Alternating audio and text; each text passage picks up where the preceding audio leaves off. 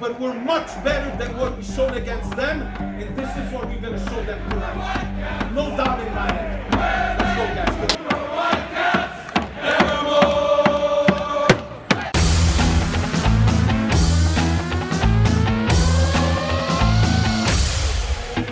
You're listening to the 90 Plus Podcast. Here's your hosts, Ben Righetti and Sebastian Pereira.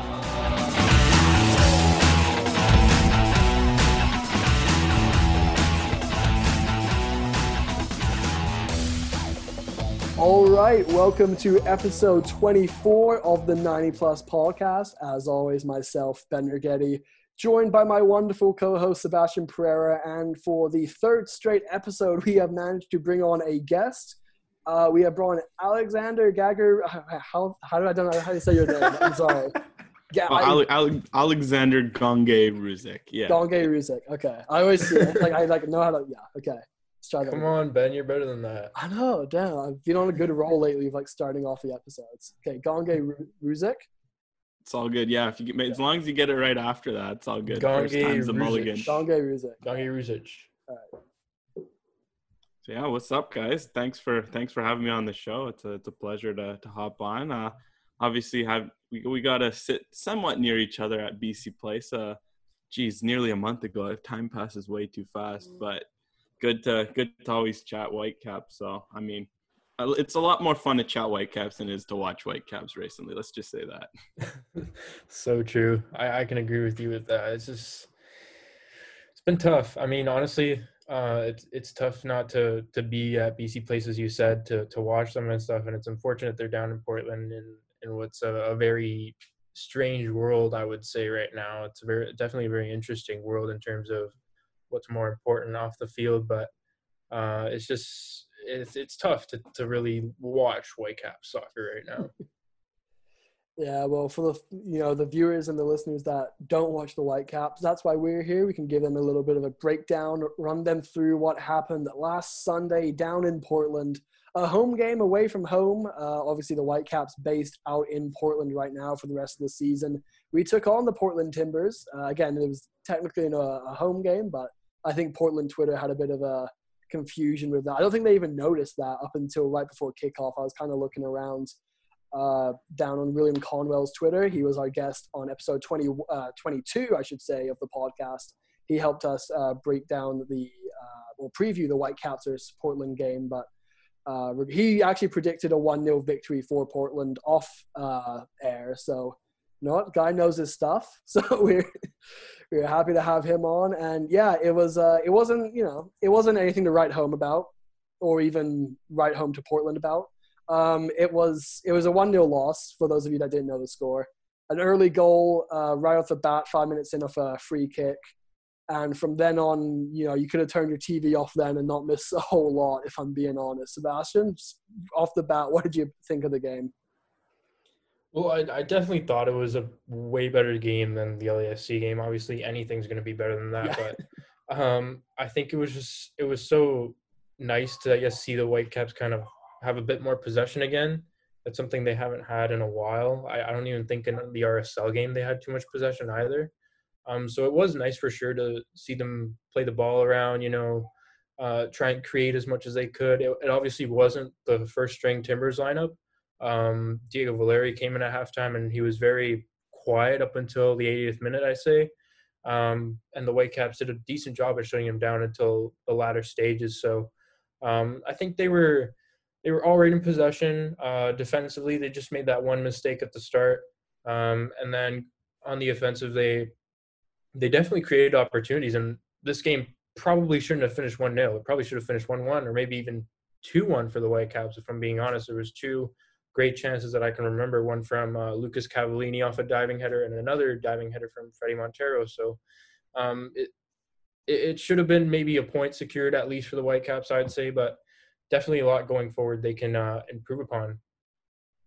Well, yeah, to hop in on there, it was the, the early goal really messed things up. I think because uh, obviously score effects play a role. Portland sits back. They they beat Seattle on in the midweek. Obviously, they rotated their squad. I mean, now there's a week break between games, so maybe they didn't need to rotate as much as they did. But obviously, they they did that, and the Whitecaps pressed and they kept more possession. And uh, I think in that case, you would want to see the Whitecaps finish their chances because, I mean, when a team sits back and invites you to go at your goal, you always want to make them pay and kind of take advantage of that pressure. But I guess on the other hand, Portland clearly did want to attack. Maybe that was more of a fatigue thing than a tactic thing. I think Savarese bringing on Valeri, like you said, it kind of shows where he wanted at least Portland to do with the game, whereas their players maybe responded diff- differently. And especially, you know, Lucas Cavallini, obviously right now he's going through a rough patch, but he probably knows better than anyone at his price tag, at what his, his pedigree, what he costs. He knows he's got to finish those chances because it, it changes games really. Goals, it, it's, it's such a cliche. It's such a, such obvious thing to say, but goals change games and for the, for the better or for the worse if you're the Whitecaps. And lately it's been mostly for the worse. Uh, I, I just got a quick question for Alex because, I mean, we were both at the Lucas Cavallini press conference when he was announced to the Whitecaps. And would you say he's kind of lived up to the not postman train? Like he said in that press conference, if I can remember, he wasn't a postman. Um, would you say there's still a little bit more in the tank for him to give El Tanque? um, I mean, I mean, he hasn't scored a lot, but he's shown at times that he can be that hold up player that um, he can also move into decent spots. But is it also a problem of him not getting enough service and maybe at times not being utilized in the best way possible?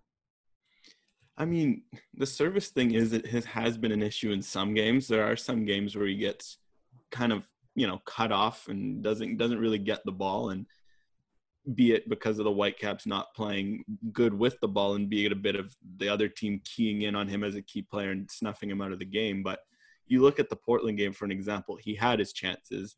He he didn't finish it. And with him, it was I was kind of mentioning on our show earlier in the week we were talking about Portland. It feels like he just needs something good to happen right now because it's starting to affect other parts of his game. I think at the beginning of the year, you could see him pressing, you could see him getting into tackles, and he's still doing that, but he's become a little more reckless with it because he's almost frustrated when he gets the ball. He feel he looks so stiff. He's not he's not making creative passes. He's he look he just doesn't look comfortable right now, and it's a striker thing honestly because some of the best strikers in the world when they're not scoring it just it gets you mentally and i think for him right now he needs goals and preferably honestly just a few goals in a game or something to just get his confidence up because you can tell you can tell when he's at the top of his game, he'll he'll impact the game in so many ways with his physicality. Even he has surprisingly good hold up play and other other aspects of his game. But right now, it, it, metaphorically, it's like you know the hockey player gripping the stick a little too tight. He's just not not helping the team as much as he could. So hopefully this week long break, seeing his seeing his family, hopefully put him on a good mindset because if you're the Whitecaps, having Lucas Cavallini just be the disruptive force he could be. I think that could change the nature of the attack, especially if you got guys like Milinkovic and Dajome putting in good shifts alongside him. One thing I want to touch on before we kind of look at the starting lineup for the Whitecaps in that Portland game. Uh, something we heard about so much at the start of the season, and that Cavallini was going to be this big key to unlock the forward press and the high press, and that has that trend has really sort of died. I don't know the last time I've heard MDS mention the words high press in the last five months. It's it comes and goes and it never quite stuck. And I'm not sure if Cavallini is out and out the guy to be like the focal point of this high press to put that pressure on. Like you said, Dajome's putting in really good performances. And we've seen him do that from time to time. Milinkovic at that cam role. Theo Bair's got lots of energy, lots of pace. He'll go out and do that. Cavallini, it, doesn't for this the high press to work. Everyone has to work together. They all have to work as a unit. If Cavallini's holding off a little bit, if he's behind the play or if he's fouling out of games or whatever, he's you can't build a system around a player that isn't working in that system. You know, it's going. It's a vicious circle of going round and round of oh, Cavallini can fix this system. But Cavallini needs to get into the system for it to fix, and he needs, and it keeps going round and round like a spin cycle. I just again, this was the big, you know, everyone was talking about the high press in the off season, and we brought in these, you know, coming out of nowhere, Dajome, Milinkovic, like lots of guys that can really impact him. We saw it in the practices early in the season. We saw it a few times in games early in the season.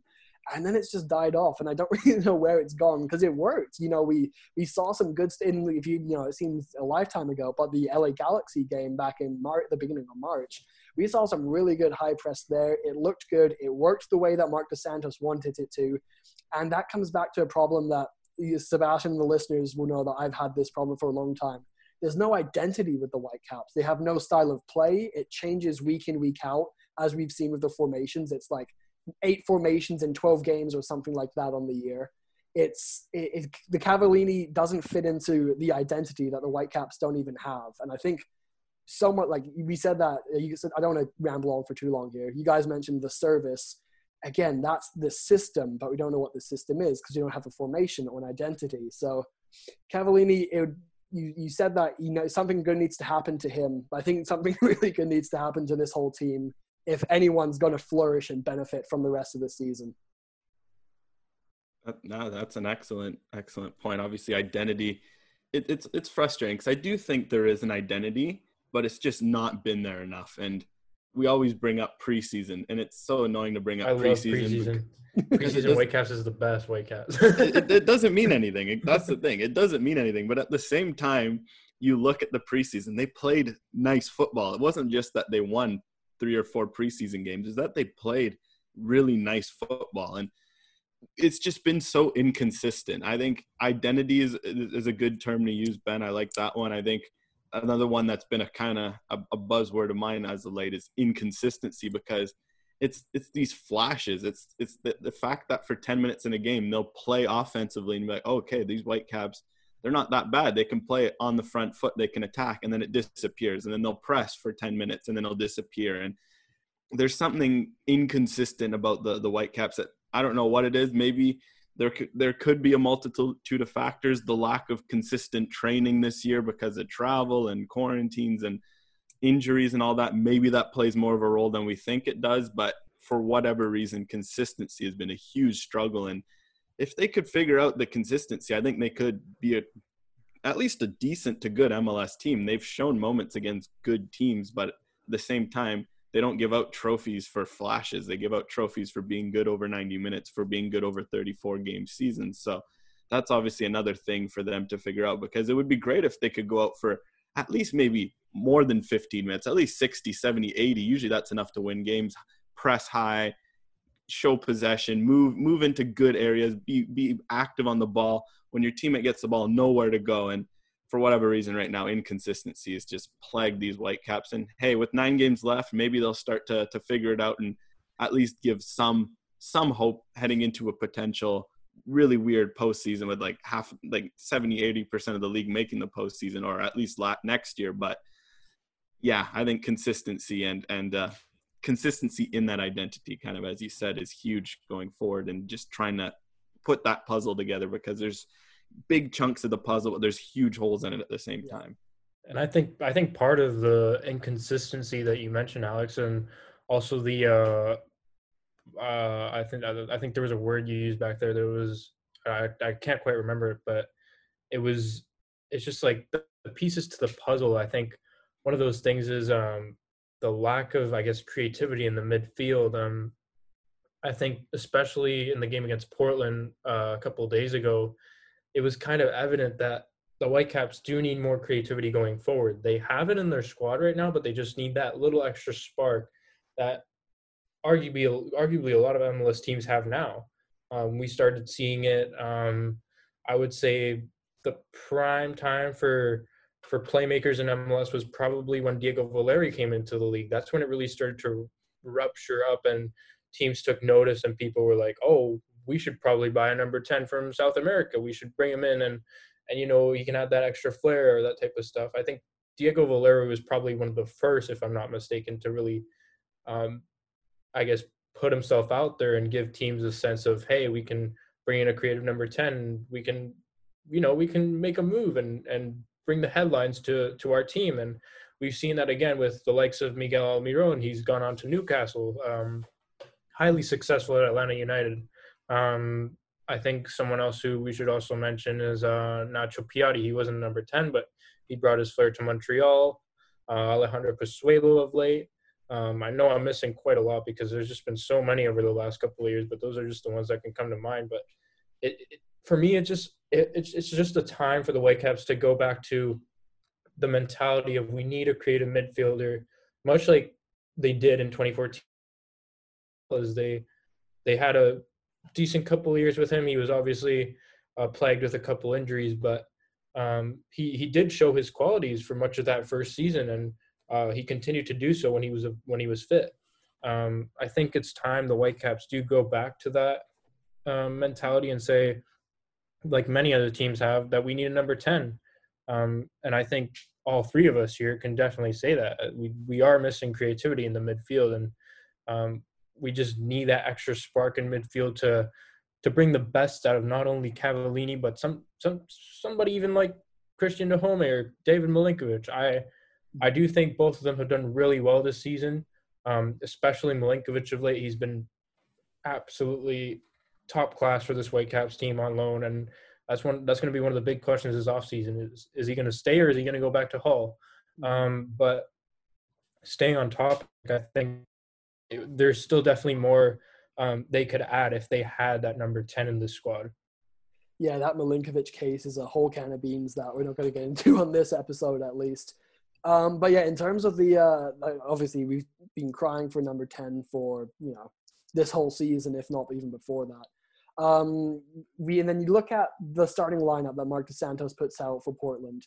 It's Owusu and Bikel holding down the fort in the middle of the field, standard 4-4-2, I liked the look of it at first, but when I kind of like before the game kicked off, I kind of noticed Owusu and Bikel are very strong defensively. At least I feel like that. Uh, people are saying Owusu might be, you know, pushing up the field a little bit more, might be in his strong suit. I'm kind of like what he does on defense.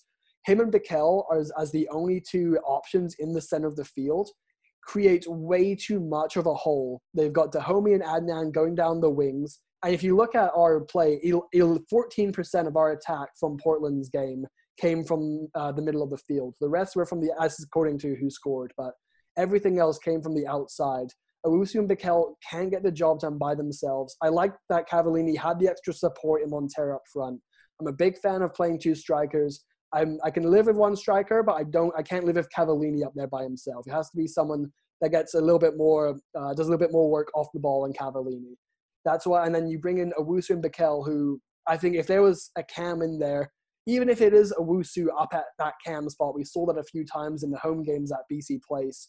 Uh, Owusu has the ab- ability to go forward, but he chooses not to sometimes. Same with Bikel. He brings a lot of energy. He's good on the ball. He makes smart passes. He linked up really well with Dajome, which I really like to see.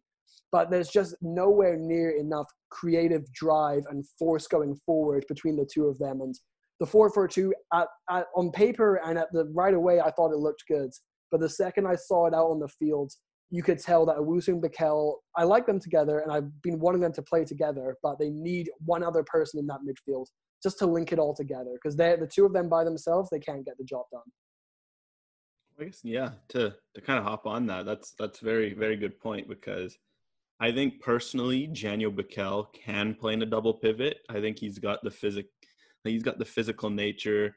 He's very defensively competent. He he can pass all that. We know that, but he's he's definitely well more suited to playing a double pivot. I just think Leonard Owusu, he's a th- he's a three man midfield kind of guy.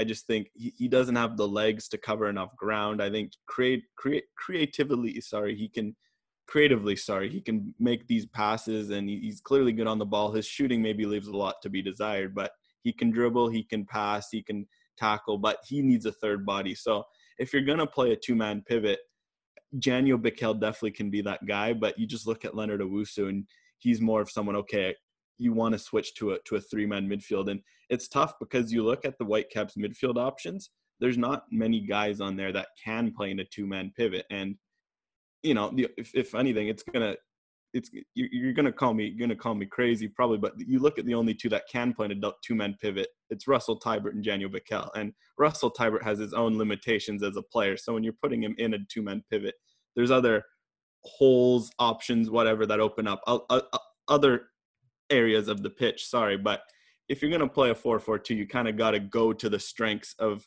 the formation, not just the players. And if you're going to go to a 4-2-3-1, then maybe put in. It, it, it hurts to say, but you put in someone like Teibert, His injury hurts in a 4-2-3-1 right now. But knowing that you don't have Teibert and that you probably he takes away a bit from the team offensively, then okay, go to a 4-3-3 play. Janio Bikel and Michael Baldisimo and or Patrick Metcalfe with uh, Leonard Owusu in a three-man midfield. Get the best out of out of those guys. And yes, it, it, you have to make a tough decision up front between do you drop Ali Adnan to left back? Do you drop one of Milinkovic into home makes? You're unlikely to drop Cavallini, but I think that's going to be a decision they have to make if they want to get the best out of Owusu. But it, it's kind of the right now for, for Marc Dos Santos, it's who do you want to get the best out of? Because each formation takes and gives away from, from each player. And I think for him, he needs to maximize maximize his players because I think of the 4-4-2, you talk about that LA Galaxy game, who was beside Cavallini? It was Tosaint Ricketts, and he looked great in a 4-4-2 because Ricketts might not be the sexiest player in terms of his his touch or in terms of his flair, but he presses his, you know, he presses his butt off and he, he makes things happen. So he works in a 4-4-2. But I agree, if you want to get the best out of this team, it has to come through midfield. So I think the 4-3-3 is an option. But if Dos Santos wants to stick with a two-man pivot, he does have to consider those factors and I guess also it, it, it's not a bad thing, obviously, to have so much depth because, um, I mean, uh, I'm I'm hearing you both uh, speak a lot about different, and we've talked a lot about different players here today, but um, it's also a good problem to have if you're MDS. I mean, I don't think the Whitecaps have had this depth since uh, probably 2018, 2017. I want to say 2019. It was kind of a little bit tougher for them to have this much depth available. But um, it, it definitely is something, I guess, weird if you were to call it that. Um, they they just don't really know like the exact formation where they can get the best out of every single player. Um, I know it's difficult because at the same time, there's been so many good performances um, individually for a lot of these players of late. Um, but it's just it's confusing that they don't really have that identity as we spoke about earlier they don't know exactly okay this is our system play it the entire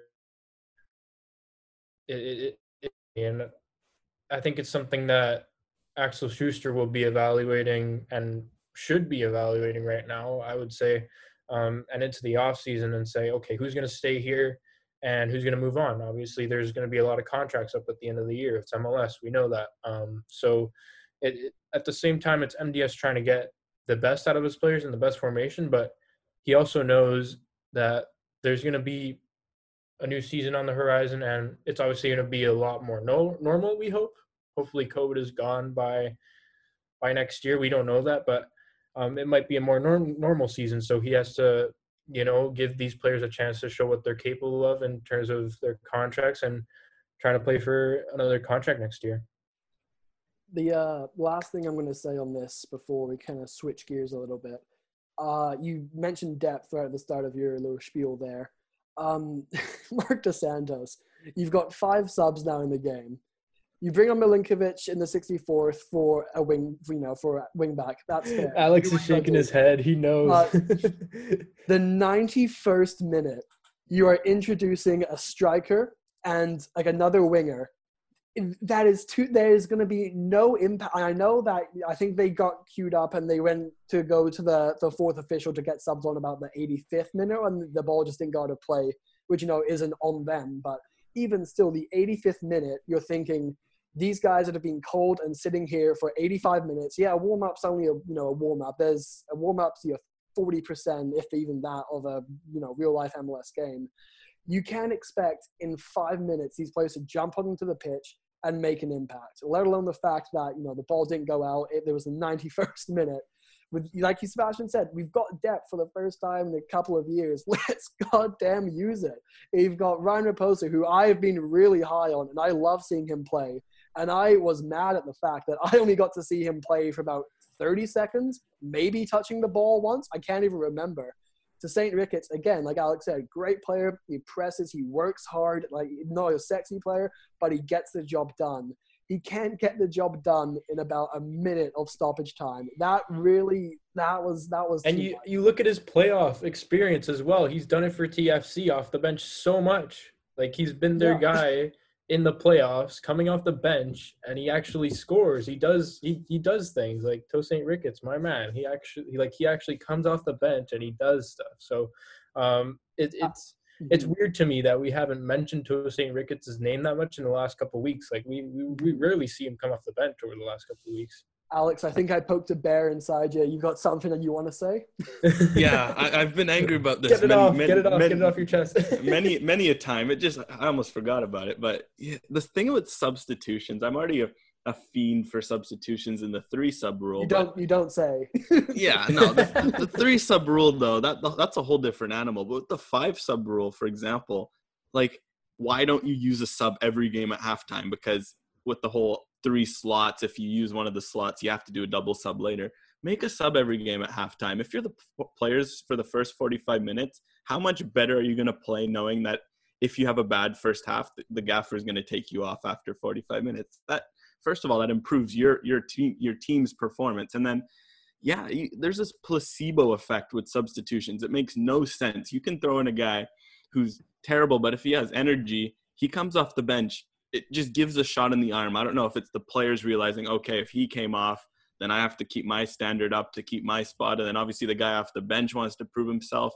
Like, there's rarely any bad substitutions. Maybe like there's a bit some areas you don't really touch, like maybe don't sub off your center backs or your goalkeeper. But I think aside from that, barring an injury, obviously, for those positions, sub on your players. If, for example, Christian Gutierrez before, why didn't he come off? Like, if Ali Adnan's having a bad game, take him off and put on Christian Gutierrez. And they, Marc Dos Santos finally did that two weeks ago. And look, Gutierrez had a great game. And ever since then, Adnan's woke up and he's looked a lot better. It gave both of them a shot in the arm. Like, there's nothing wrong with kind of weeding out complacency almost at times because when you know you're you're going to play and no matter how well you play you're not going to come off or you have great guys on the bench they're not going to come on for you it kind of it can affect your mentality and I just think maybe you know for example Lucas Cavallini he's struggling in front of goal obviously you want to keep him on and get a goal but when you have Tosaint Ricketts on the bench you have you have guys like Theo Bair who can make a difference why not throw them in and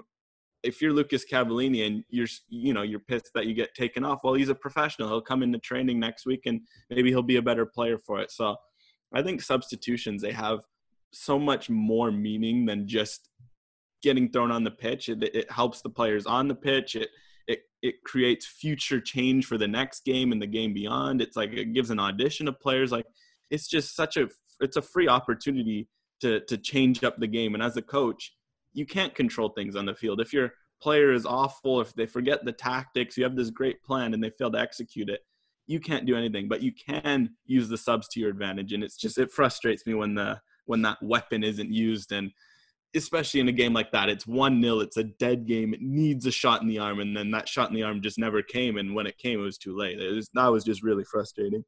yeah, so true.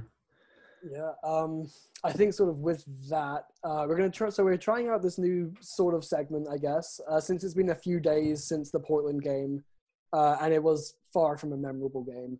Um, we, instead of doing the classic player ratings like usual, uh, me, Sebastian, and Alex, we've got, we've decided to switch it up a little bit, and we're bringing something new to the table. So it's we're gonna bring one positive and one negative from the Whitecaps' performance in their most recent game, which was obviously the Portland game. Um, and yeah, I will. Uh, I'll start it off, I guess. Um, so I've got a couple here. So I've, I didn't know which avenue you guys were going to take. Um, I'll go with uh, the possession out wide was good. It was a lot better, and I think I kind of touched on that when uh, I said the Owusu Bikel going forward wasn't enough. Um, yeah, they they looked good out wide. Ali Adnan had a, a, strong showing. Uh, I haven't said that a whole lot this year, so I will bite my tongue and I'll say that. Um, but yeah, no, it, it, it looked good when the ball went out wide. You know, Gutierrez make overlapping runs. Jake Nerwinski, he loves to get forward. Um, and yeah, it's just it just sort of worked. I guess there's no real, you know, we had options, we had support. A couple of times we get some good crosses in, and when you've got guys like, uh, you know, Lucas Cavallini, Theo Bair, if he got into the game, uh, whatever, um, that sort of stuff. It, it looked good out wide, getting those crosses in. It looked like it could have worked, and you know, there was a time or two like. Sebastian said there were a good couple of chances coming in off crosses. So yeah, the possession out wide was good. Um, my negative is that the possession in the middle of the field was bad, and it was really bad. Um, yeah, 14% of our like attack came through the middle, and I guess some of that comes with you know the strikers, and we've seen again we we you know we've only seen Fredy Montero a handful of times on the year, so we're used to him you know being you know 10 out of 10 every game, I guess, for to an extent, I guess for 2020 it, it, was quiet by him. It was quiet by a lot of the Whitecaps attack. Yeah, they had, like I said, a couple of chances, but nothing really to write home about. Um, yeah, the Owusu Bikel partnership needs that extra man in there, like a Michael Baldisimo, who was on the bench and didn't get subbed in at all for God knows why. Um, yeah, just it, the, the, the middle of the field just needed that something, and I guess we can, we can just right, keep reverting back to this that we just need that number ten with that flair and the passing ability, but regardless, the possession out wide was good, in the middle was bad. So that's my one good, one bad for that. And I can hop in on that. Um, I'll start my good. I'll go with Erik Godoy. I just, I was mentioning it earlier to someone. Like I forgot how good he was at defending. Like he's one of those defenders that he's no nonsense, and it's almost it's crazy to think that everyone almost forgot about him. Like obviously guys like Ranko Veselinovic and Andy Rose has had a few good shifts here, and Jasser Khmiri has been a roller coaster. That's a whole other story. And Derek Cornelius has quietly been probably the best defender of all the four that I just mentioned. But you forget how good Erik Godoy is. So I think he just brought a new dimension to the back line. He he just he has this presence, and I think if he's going to keep playing, I think the Whitecaps defense is going to look a lot better. And I think that's going to help them in other areas of the pitch, such as their offensive game. Just knowing that if you have Erik Godoy at the back, you can breathe a little easier.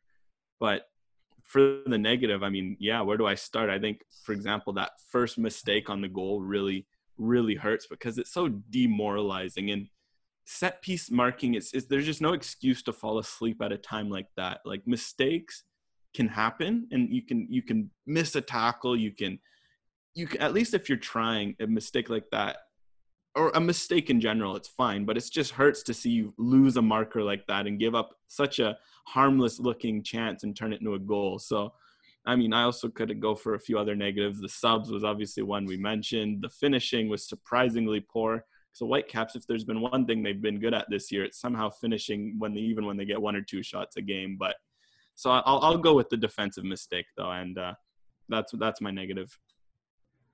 Yeah, I think the one positive for me, I would say, I would say, I, I and I've said it a lot in recent weeks. It's been definitely the play of Fredy Montero. I, I know he had a quiet game uh, against Portland, but again, you can just see that his addition into the starting lineup definitely makes a difference in this team going forward, um, both creatively and I guess just simply being in the box as well. I mean, we've known for a long time that Fredy Montero is a poacher he he can be in the box. He can smell a chance out of nowhere, honestly. And I've said it a lot over the past couple weeks. He can he can just be in that position and smell something. Even the goal against uh, Montreal at home, the second goal that he scored in that game, you can tell that not necessarily. I wouldn't say it was a pass from Owusu. It wasn't like he didn't intend to backheel that to Montero, but Montero just smelled the chance. He stayed behind Owusu and he just hit it first time with his like left peg into the bottom corner.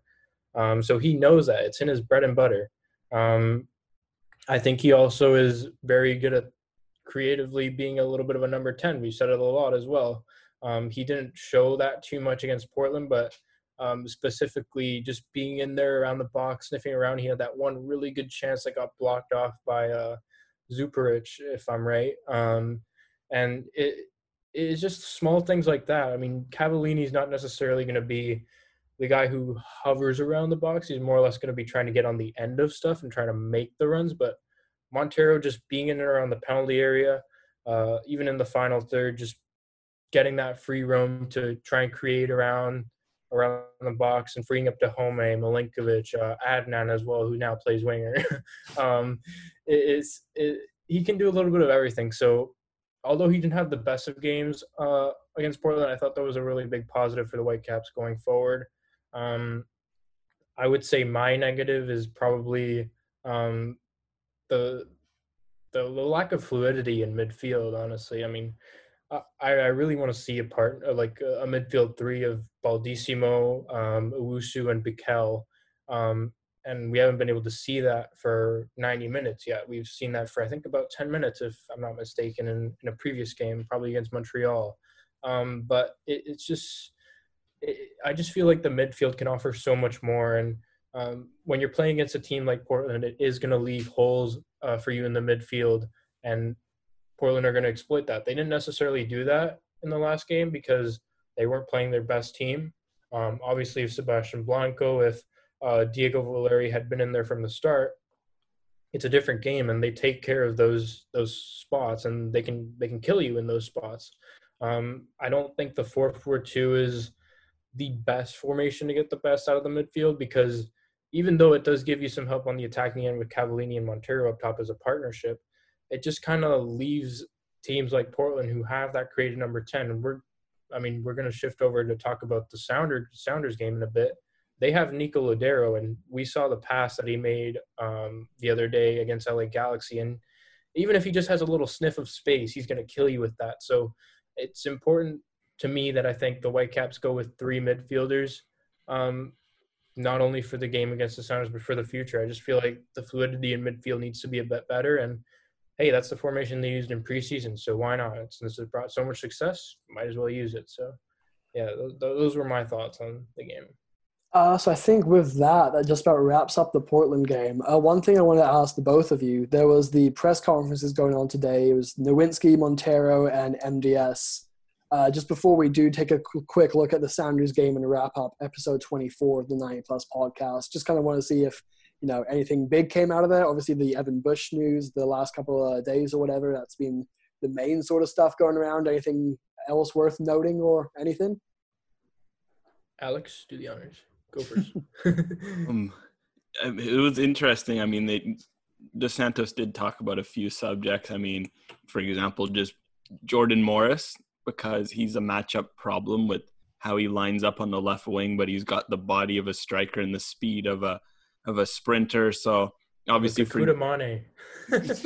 Manneh. But like on steroids and yeah. like with the, with an end product. So basically, yeah, what everyone wished Kekuta Manneh could become. But so true. For Jake Nerwinski's been good defensively this year, but the one matchup he struggled with was Jordan Morris. So there was questions of how is how are they going to match up with Jordan Morris. I mean, I think Erik Godoy playing underneath Nerwinski will help. I think that can make a difference, but I think that's that's a very very key battle. Obviously, another is, uh, issue that crops up is travel. Can uh, with the Whitecaps, they had to fly from Vancouver down to Portland, and then on Saturday they have to fly up to Seattle. That's just not ideal at all. Obviously, the flight's like 30 minutes, but kind of as DeSanto said, and what's been proven, flying isn't isn't good for your muscles, especially when you have to play on the same day or rest on the same or, or after games as well, having to fly home the same night. So there is questions of how what did they learn from the LAFC game where obviously they didn't look very good when they flew in and trying to manage that. And then aside from that, just usual, I guess, pregame stuff, what to watch for, how's the mentality with the team. Jake, one thing Jake Nerwinski I thought was pretty interesting. He said it was the best training session of the year yesterday, their first one after the little break they had to go visit their families. So I'm curious to see if a they keep it up in their training sessions tomorrow, and if they do, does that translate onto onto the pitch Saturday? Because to be fair, I think this this is about as healthy of a lineup, goalkeepers aside, as they have. I don't think there's any injuries. Milinkovic is recovered from his knock. There's just Russell Teibert, which much, yeah. obviously he's he can be a piece off Khmiri, Yasser Khmiri, you know. Yeah, Yasser Khmiri, that, that's true. That? But you know, we, we, forgot that guys existed. But uh, goalkeepers aside, I think that's pretty much everyone, barring Teibert and uh, Khmiri, healthy. So obviously, the standard of training was is was raised as a result. So I'm curious to see uh, does that turn into an improved performance on the field because we talk about how discom- discombobulated training's been with you're always missing guys and injuries or guys are not there. MLS is back when they weren't there. So if that helps, I'm I'm curious to see because Seattle's, as we're probably going to get into in a bit, probably one of the stiffest and hardest tests they're going to get this season, especially considering it's in CenturyLink Field. Mm-hmm. Yeah, and um, I guess Alex pretty much nailed it with all the info on in today's pressers. Um, I think something going back to Montero, um, he was asked if if he would think of like does he think about 2021 and his future here at the Whitecaps and um, he he says he thinks about it every night. So it's it's still no answer Oh for dear. Fredy Montero. oh It's god. still no answer for Fredy Montero. I think he said a couple weeks ago that um, his contract expires December 31st, and he said it himself. So I feel like I feel like just by the fact that he knows that date, like he knows December 31st, my contract's up. He's gonna leave. like just I, I think I think that's pretty plain and simple. Um, as I said before, I, I really don't want Montero to leave. Um, I think he would be a really good depth piece, and I think Who else would you talk about on the podcast? Yeah. Well, I mean, I I'll, mean- hop, Seb, I'll, I'll hop in on there for the Montero one because it's an interesting debate for the offseason. But yeah, I'm curious to see how Marc Dos Santos rates him because Schuster, interestingly enough, I think before Montero was back in the lineup, he called Montero the best uh, player in the box that the Whitecaps have. So Schuster clearly rates him. Montero wants to stay here because it's for him. It's either Seattle or Vancouver. Yeah, it's nothing other than that. he's a lot of people were saying a lot of people were saying, "Oh, he's going to go to Orlando. He's that new striker he- Orlando was." No, he's no, he's not going to go to the East. Coast. he's going to retire at that point and i think his european adventure is done i don't think he's going to try Mhm. china again it's seattle or, or, or vancouver seattle they just they have too many strikers so maybe he'll end up staying because schuster likes him he likes it here if they work out a deal okay be like montero you've made a lot of money like 200 300 maybe 400k we call it that but that's just i, I felt that was worth worth noting but it's it's it's ultimately going to come up what do Schuster and Dos Santos decide because I know Dos Santos irks him a bit that even though he's the same age as Tosaint Ricketts, Tosaint Ricketts runs miles and miles, whereas Montero's kind of a he said it himself. He's efficient. He runs around when he needs to, and he kind of Mhm. does that. So it's it's an interesting mix, mix because there's like three different contrasts. There's what Dos Santos thinks, what Schuster thinks, what Montero thinks, and ultimately they're gonna have to find some common ground between those three. Yeah, and once again to add to your point that Schuster rates him, FIFA also rates him as well. I, I have an LAFC career mode, and Montero scored 20 goals for the Whitecaps, and I haven't like I haven't touched Montero at all in that career mode. It's been all him. So I think FIFA rates him pretty well as, uh, in there. So yeah, I, I I do want to see him stay. I think, as you said, the only way I can see him going out of this team is if he goes to either Seattle or Portland because he has his coffee shop, he has his business, he has his family in Seattle. Um, maybe not so much Portland because they got their striker situation taken care of now, but um, I think maybe even Seattle he could go to. I think Will Bruin is uh, he, he hasn't been as good as he was uh, a couple seasons ago. I would say he's been a little bit on the decline.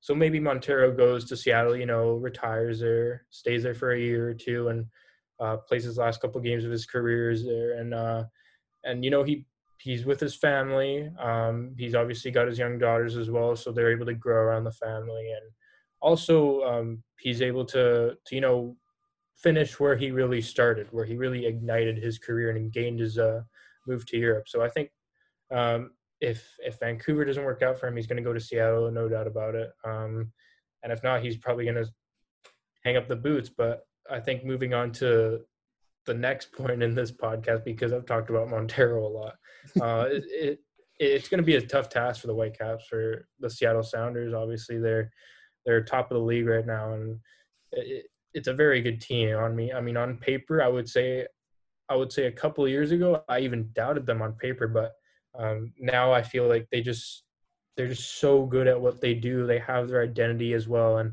um, you see them bringing back Roman Torres and solving their center back issues. Something that Ben and I talked with uh, Nico Moreno in our last episode, so you can go check that out um, on Spotify and SoundCloud. Um, Nico Moreno said that the center back pro- there was a center back problem because um, they just didn't have enough depth there. They didn't have the right partner for Yeimar Gomez Andrade, so they addressed that. They brought back Roman Torres, and um, I think they, they're always on a club. They're always a club that's on the move, that's ambitious. So um, it's going to be a stern and tough test for the Whitecaps, and um, here's hoping that it's not another LAFC game. Honestly, I mean because that's what happened last time they traveled on the same day. They went to LAFC, and we know what and then happened. that, and then we and then we don't talk about that ever again. yeah. Um, the the big thing that I'm looking for is how Vancouver controls the first ten minutes of the game. Obviously, Mhm. the Portland game, the only goal of the game, five minutes in, poor Murray. And like again, I don't want to keep cycling back to this. That's just like basic defending. Like that, if that's the 88th minute of the game and everyone's tired and whatever, maybe I can give a little sympathy. But you're five minutes, you ten minutes ago, you're in the locker room getting fired up with MDS and the pregame chat and everything, and you can't come out five minutes later looking as sluggish as you did, coming off of a set piece where you've got to be. And it's not like they took it quickly. Like I, think, I can't remember who it was, but someone ran a dummy line and like someone like kind of like looked at it like every like there's everyone was set up and ready, and you can't just let that happen in five minutes into the game. But besides that point, the, the the white I mean the last time the Whitecaps played Seattle that didn't go all too well either but down in Orlando losing 3-0 at MLS's back it's it's really going to be a tough test for Vancouver 10 minutes in to see what the pace of the game is going to be how and I, I, hate to say this and I, I brought this up about a month or two ago Sebastian the Whitecaps just aren't good enough to dictate the flow and the pace of the game. That is up to the other team. And basically, it's the Whitecaps to see how much resistance and how much they can slow the other team down. We're just, I'd, I'd love to say that's not the case, but it is. We're just at the point where it's, we like see what Seattle or Portland, who are whoever or whoever we're playing, how they play the game, and we react and we chase and we follow up from there. In so for the first ten minutes, figuring out if we can get through that first ten minutes of it being zero zero, if we can figure out a little bit more of how Seattle's play is looking, uh, if they switch up any formations, where the matchups are. Obviously, we said the big one Will Bruin Jake Nerwinski. Um, but yeah, Jordan Morris. Jordan, Jordan. Morris. Will Bruce doesn't have the same speed. oh god, it's been a long day. Uh, no, but um, yeah, if they can get through those first ten minutes and it's zero zero, right? Maybe have a chance or two because I, I, I did some research and I love coming up with these random whatever sort of statistics that no one would ever in their right mind look for unless they have a reason. The last time Vancouver scored in the 10, first 10 minutes of the game and won that game was in May 19th of 2019. Fredy Montero scored against Portland. That was 1 0. But yeah, it's just like we don't, the Whitecaps don't start fast. And that comes back to my problem of we're just not good enough or like to just to be able to say, okay, this is how we're going to play that game. We saw it a bit in the San Jose game down against in uh, MLS's back, but the Whitecaps got to dictate. They got to play the lead. I mean, we barely ever get to say that that they're up two goals in the first half or whatever, and it's just you know we're just we're not at that quality. We're not at that step, and we have to realistically just say however Seattle wants to play this game, we're going to do our best to stop that. It's not the other way around. We don't come out of the locker room and we're not on the press straight away. A year or two down the line, once we get, you know, some players in, a system, maybe, you know, a whole bunch of other stuff. I don't want to go down that path, but it's we, we just we are at a stage of where we're reacting to games rather than you know enabling and being the first ones there and whatever so it's just if we can figure out those 10 minutes ride the wave, get through that, and then really just kind of play it by ear and see how it goes from there, rather than going out with a game plan, having you know, then concede in the first ten minutes and everything going by the wayside from there. Well, for me, I guess we're gonna talk what I want to watch for. I want to watch for what the Whitecaps end up doing, because this is an interesting one for me. But you'd expect the Sounders to be really good with the ball, and they are really good with the ball. But they're not a team that they that, that like say like LAFC that loves the ball. They for them they need the ball to do good. Seattle is looks as good when they have 35% of possession as they do when they have 60. And when they played the Whitecaps at MLS's back, and obviously that was a very different Whitecaps team, obviously missing guys up front and injuries in midfield, but Whitecaps held 53% of possession. And the thing is, they looked awful with the 53%. It was a terrible 53%, if I'm going to be honest. Seattle's 47% far far outweighed anything the Whitecaps did with their 53%. Seattle had the better chances. They completely obliterated the expected goals battle. Like it was dominance despite not having the ball. But if you're the Whitecaps and you can hold on to the ball again because Seattle doesn't they're comfortable with sitting back. They don't they don't need to press like someone like LAFC does. And that actually favors the Whitecaps. You think of a team like San Jose. San Jose loves to press and they're bottom of the table yet if you look at a matchup from Whitecaps versus San Jose, you're almost more terrified of it than you are some of the other bigger matchups in the league. It doesn't make any sense. But if the knowing that the Whitecaps are going to get a lot of maybe a lot of the ball if they're patient with it, I want to see what they do with it. Are they going to be able to be more calculated, more cutting, cutting edge? Are they going to be able to generate chances, or are they going to just be kind of limp in possession almost and give it away at harmlessly at times and get obliterated on the counter? So I'm just kind of curious, maybe to see that counter-attacking matchup because obviously Jordan Morris does dangerous things in, in counter, and Raul Ruidiaz, I think he's back from his suspension. Nico Lodeiro, he's he's just a he's obviously we know his quality, what he can do to teams on the counter or in possession. And João Paulo is fit now, and he's been he's been putting in work. So those guys are obviously a threat on the counter. But if the Whitecaps can make something happen with possession, they do match up well with Seattle at least stylistically. Maybe talent wise, Seattle does have a pretty significant edge, but if if the Whitecaps can can do that, as I said, maybe this game ends up being a lot more interesting than than, than we think. But if not, it, it a three 0 a four 0 could easily happen as it did at MLS's back.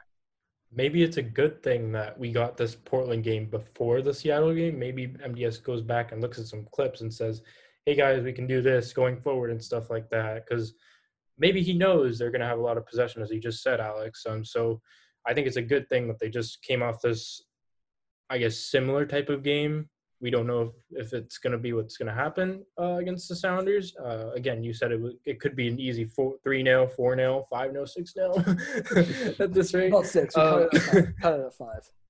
hopefully not seven. Um, but it, it can. It, I think it's a good thing that the Whitecaps are just coming off this Portland game, and now they can start and see. Okay, guys, we can be better here in possession, and we can go forward from here and stuff like that. So, uh, yeah, it's definitely going to be something to watch. Uh, just as we sort of wrap up this episode, we always end the episode uh, with this question. We'll start with Alex, then go Sebastian, then I'll finish on myself.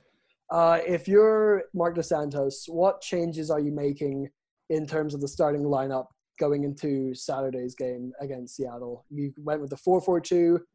Bikel Owusu in the midfield talked about that. You keeping Godoy Rose as the centre back pairings. What changes and how are you sending out the troops for Saturday's game?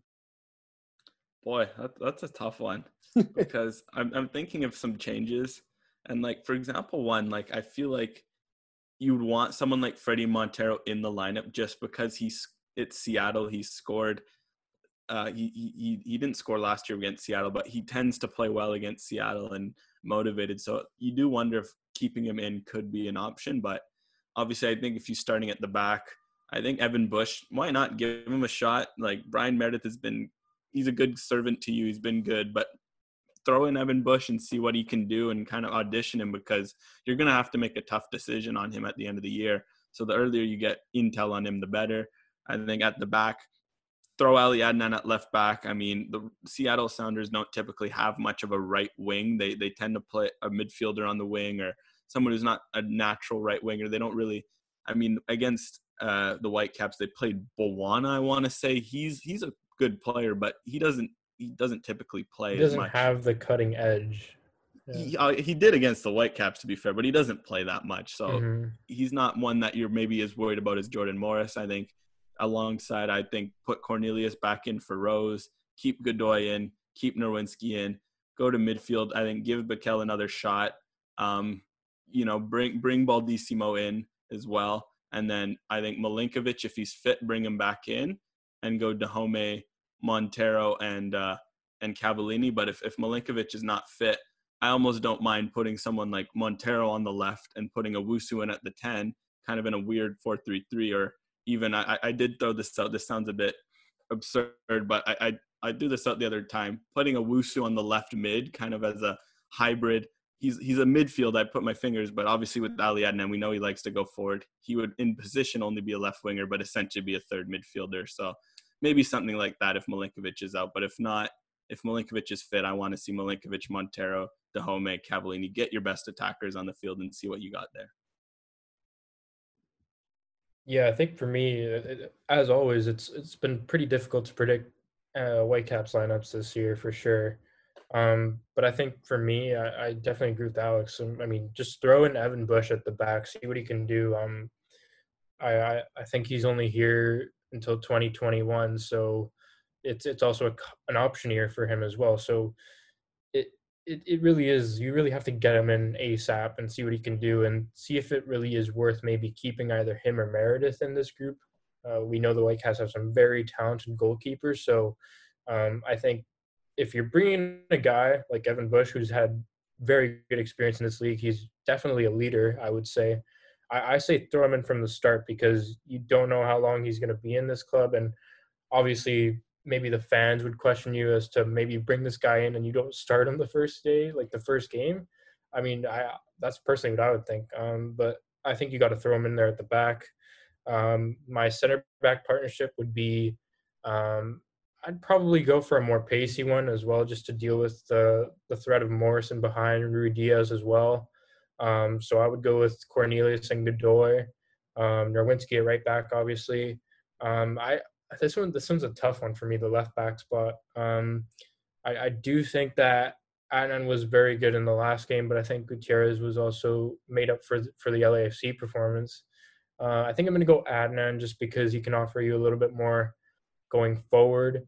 And like you said, Alex, I mean, Bwana isn't exactly the most dangerous of midfielders out there in MLS. So I think you take the risk and put Adnan in there. Um, terms of formation, I think I'm going to go with a 4 3 3. Um, so I'd put Baldy in as the holding mid, um, Bikel and Owusu. Uh, as I said before, that's something I really want to see. And I think with Baldy in behind uh, Owusu and Bikel, maybe maybe even throw Bikel behind Baldy, and then you give Baldy a little bit more space to maybe venture off and pick up a couple more passes. Um, either those two work, but I think just putting Baldy in with that midfield could definitely benefit the Whitecaps midfield transition um, and their mobility on the ball, as I said before. Um, and then my front three, this one's a really tough one because, as I said before, there's so much depth in this Whitecaps team now. Um, I think,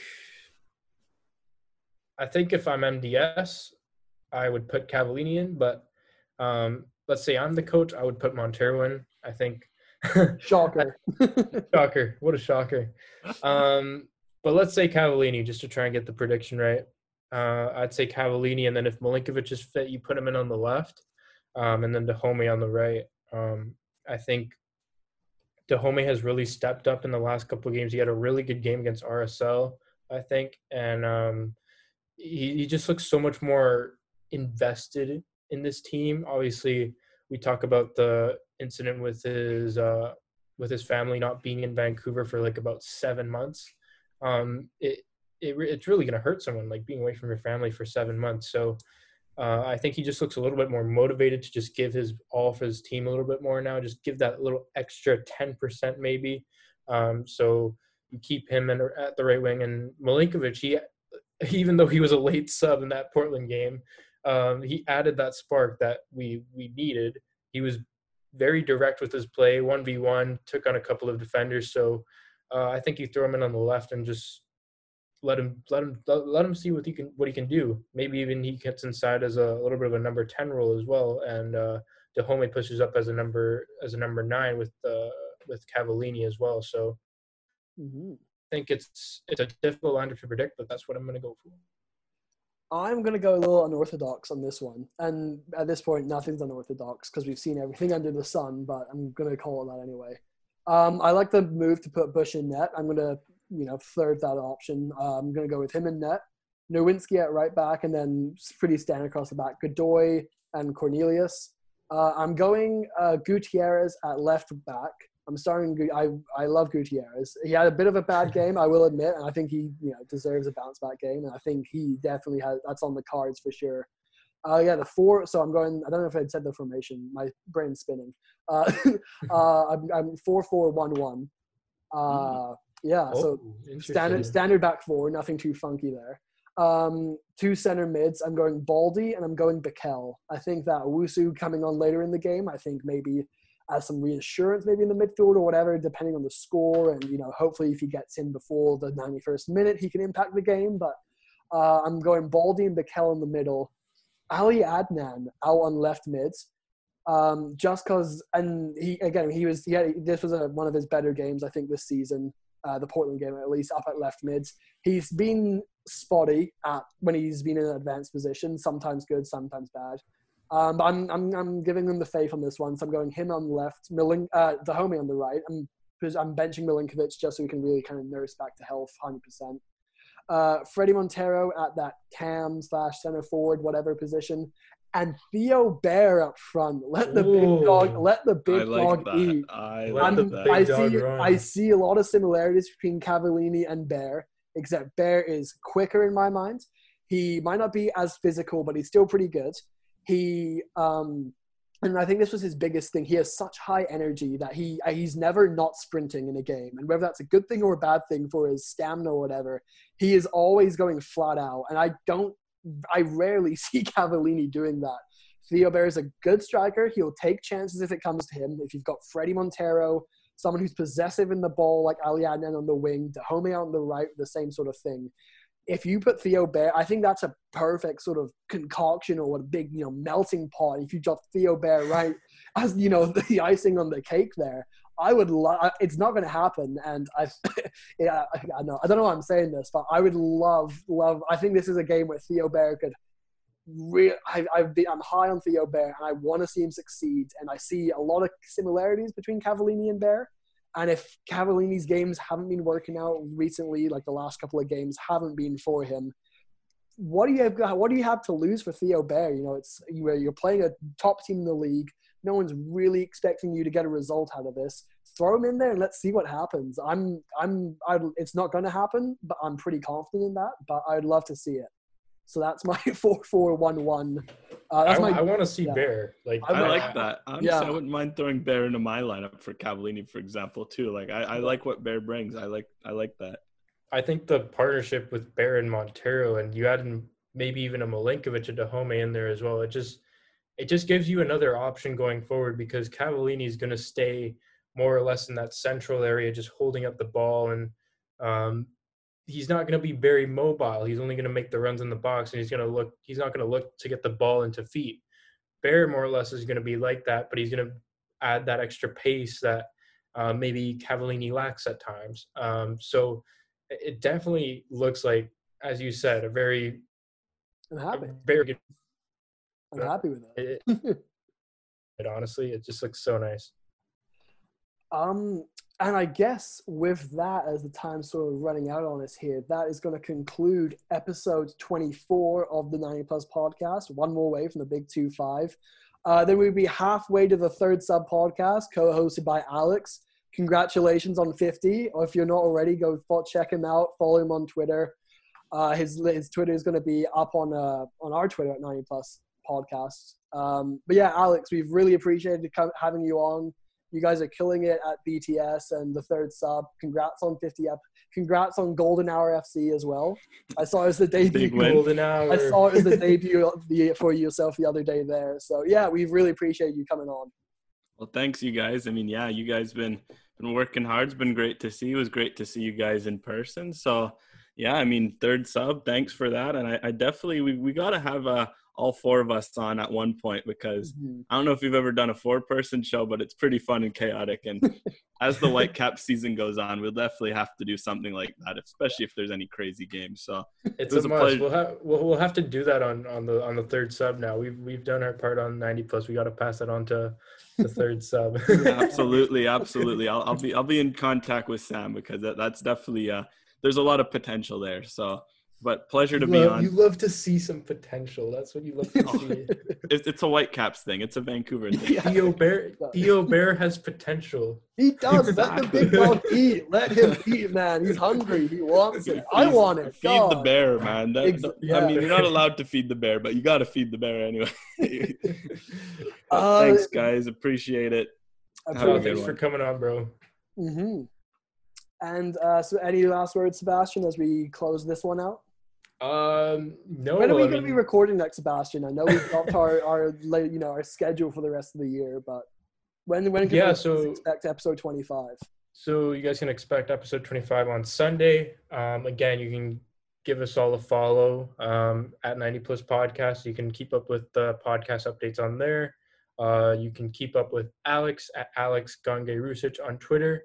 Um, you can I'll also take follow. note on how to say that for next time. I'll be you proud. better. I'll practice. you better. Um, you can also uh, check out at BTS Fan City, Between the Sticks. Uh, a lot of great stuff uh, out there from Alex, uh, from Kev, Kevin Galoo. Um, Giu, and- Giu, I'll hop on on that one. Kevin Giu, shout out. to you, you. um, and also at uh, correct me if I, don't- I don't have the third sub Twitter memorized yet. I think it's at third s- at the third sub. Is is that it? at the at third sub pod. It's very At short, third short and sub sweet. pod. Okay, okay, nice. Okay, so you can give the third sub pod uh, a follow on Twitter as well. You can follow me and Ben on Twitter at Rigetti Ben. The streak Yep. continues. I know how to That's say like at three Rigetti in a Ben row now. now. That's three in Yeah. a row. You and really uh, will. and yeah, you can check me out on Twitter as well at Sebastian P74. We're gonna keep uh, bringing you guys a lot of coverage here uh, as the season dwindles down. Uh, as always, we'll bring the lineup the lineup uh, reaction video as we always do before each game. So uh, make sure to look forward to that on Saturday. And yeah, thanks for listening, guys. Till next time.